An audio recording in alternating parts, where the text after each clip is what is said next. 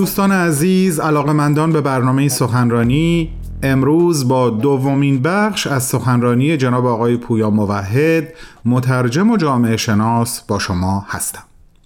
آقای پویا موحد در سی و سومین کنفرانس انجمن دوستداران فرهنگ ایرانی که از اول تا سوم سپتامبر سال قبل یعنی 2023 به صورت مجازی برگزار شد این سخنرانی را ایراد کردند که عنوانش بود همزیستی دینداران و بیدینان و لزوم تحول دین.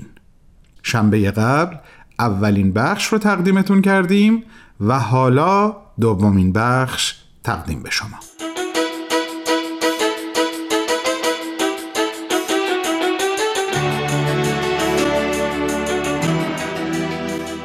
هرچند دیدگاه های گروه های مختلف در مورد آینده دین در ایران با هم مخالفه اما درک اونها از ماهیت دین یا چیستی دین تفاوت بنیادینی نداره دین از دیدگاه این افراد ارتباط نزدیکی داره با باورهای متافیزیکی مشخص یک سنتی که از تاریخ ریشه گرفته قوانین اجتماعی که در قالب شریعت دیده میشه روحانیون و نهادهای سازمان یافته اونها و در نهایت یک اجتماع دینی که وجه مشترک اعضاش همین باورها و سنتها و احکام و روحانیون و نهادهاش هستند.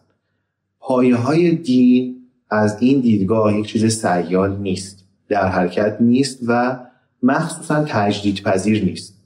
من فکر می کنم این چیزیه که بهایی ها رو از همه گروه های دیگه در این زمینه توی ایران جدا می‌کنه.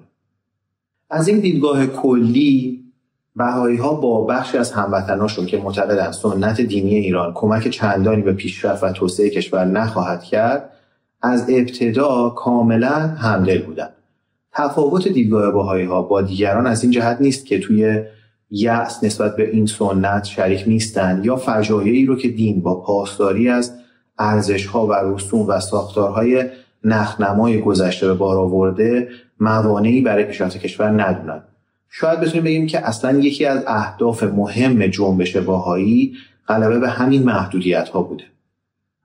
اجازه بدید که من در اینجا با نقل بخش هایی از آثار باهایی به این تحولی که در ماهیت و کارکرد دین لازم می‌دونن بپردازم. در یک جایی در این آثار می‌خونیم ظهوری که حضرت بهاءالله منبع و محور آنند هیچ یک از ادیان پیش از خود را ابطال نمی کند و سعی ندارد حتی اندکی خصایص آنها را مخشوش کند یا آنها را بیارزش جلوه دهد. این نه آیینی است که در اظهار حقایق خود التقاطی باشد و نه در تأکید بر ادعاهای خود ره نخبت میپیماید. تعالیم آن حول این اصل بنیادی شکل گرفتهاند که حقیقت دینی مطلق نیست بلکه نسبی است و ظهور الهی در حال ترقی است و پایان نمی‌گیرد. یک سره و فاش اعلام می کند که همه ادیان تأسیس یافته از منبع الهی سرچشمه گرفته هدفی واحد داشته و عملکردی مکمل یکدیگر دارند و قایتی مستمر را دنبال می کنند و ارزشی بی‌نظیر برای نوع بشر دارند.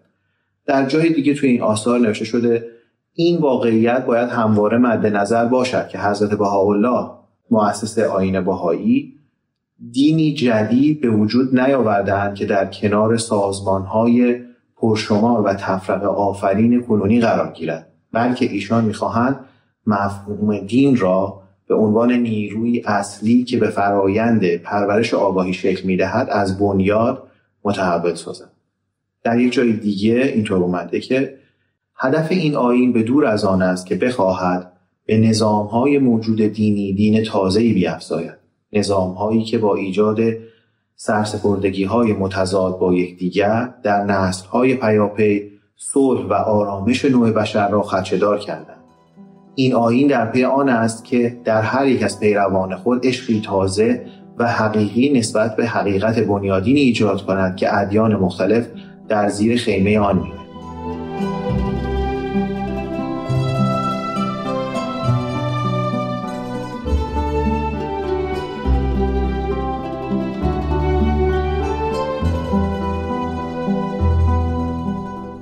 دوستان خوب و عزیز شما شنونده گزیده ای از سخنرانی جناب آقای پویا موحد مترجم و جامعه شناس هستین که در سی و سومین کنفرانس دوستداران فرهنگ ایرانی در سال 2023 میلادی اون رو ایراد کردند.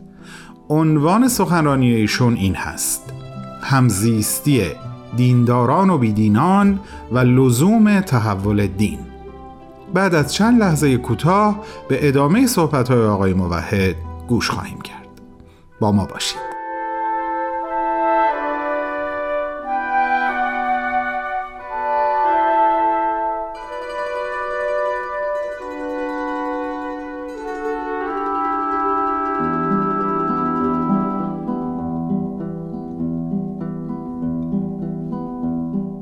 من می‌دونم که خوندن این بیانات احتمالا سوالات زیادی رو ممکنه در ذهن مخاطب ترک کنه.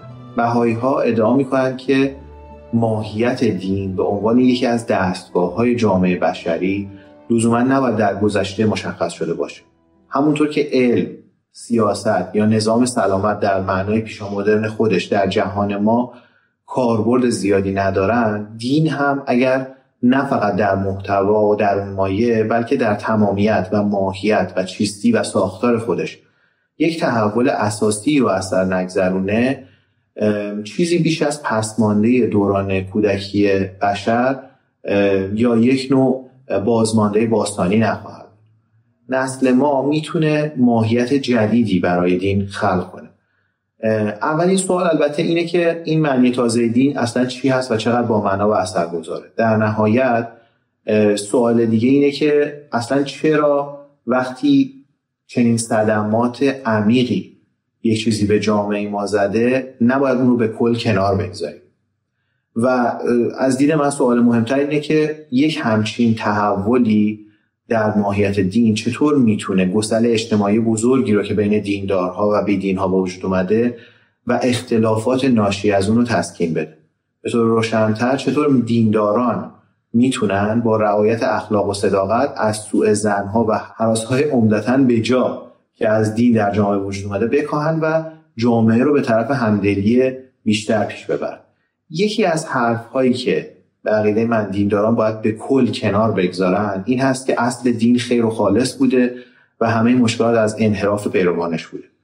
حتی اگر ما چنین باوری داشته باشیم میشه پرسید که آیا در آینده دوباره پیروان ادیان از بستر دین برای سرکوب و جنایت استفاده نخواهند کرد؟ اگر نتونیم علت و ماهیت فجایع گذشته رو به خوبی درک کنیم و در مقابل اونها صد محکمی بسازیم بعیده که بتونیم از تکرار گذشته جلوگیری کنیم. البته باید بدونیم که حضرت الله نسبت به خطرات دین بارها هشدار دادن و انحراف دین رو به عنوان یکی از بزرگترین خطرات برای آینده بشر معرفی کردن.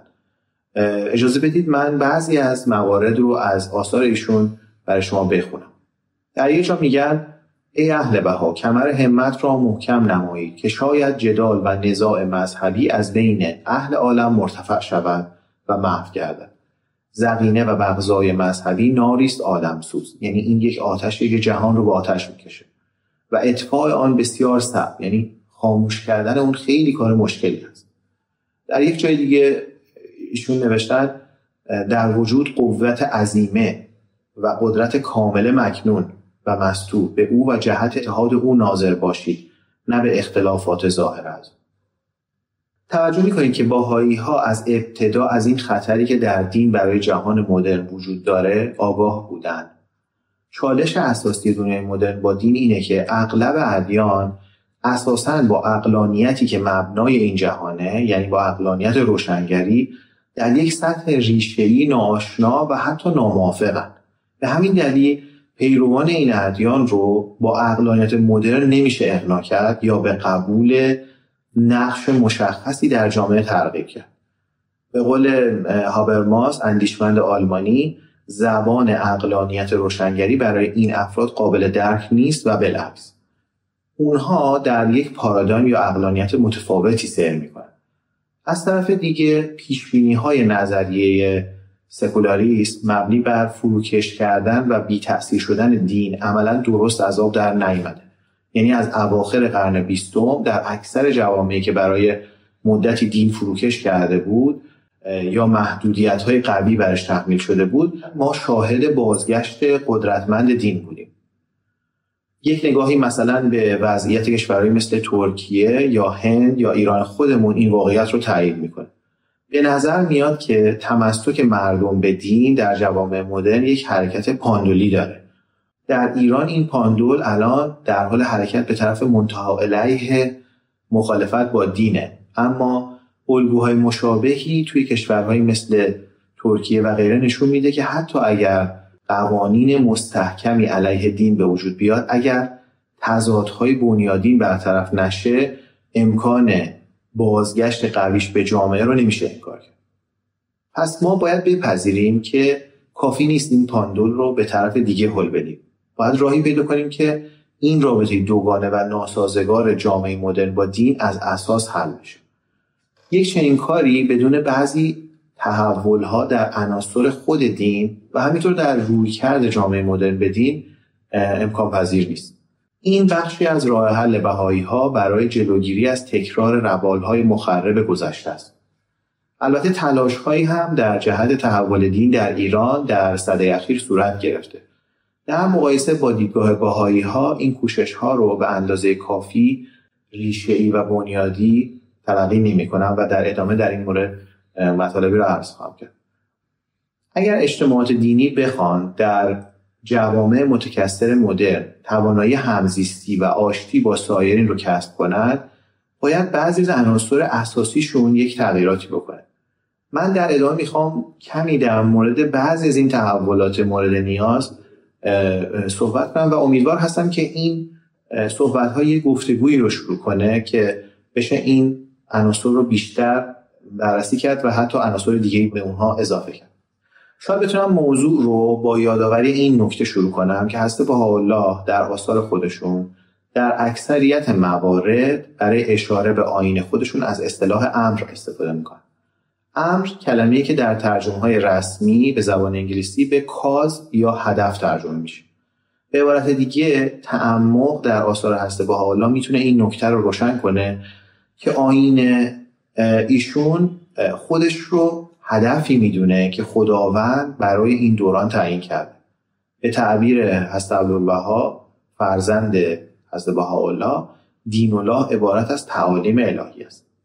با اجازه می‌خوام این موضوع رو به عنوان یک پیشفرض در نظر بگیرم و ببینم اگر از چنین تعریفی از دین در ارتباط با بحث قبلی یعنی باز تعریف دین شروع کنیم در جهان مدرن به چه نتایجی می‌تونیم برسیم؟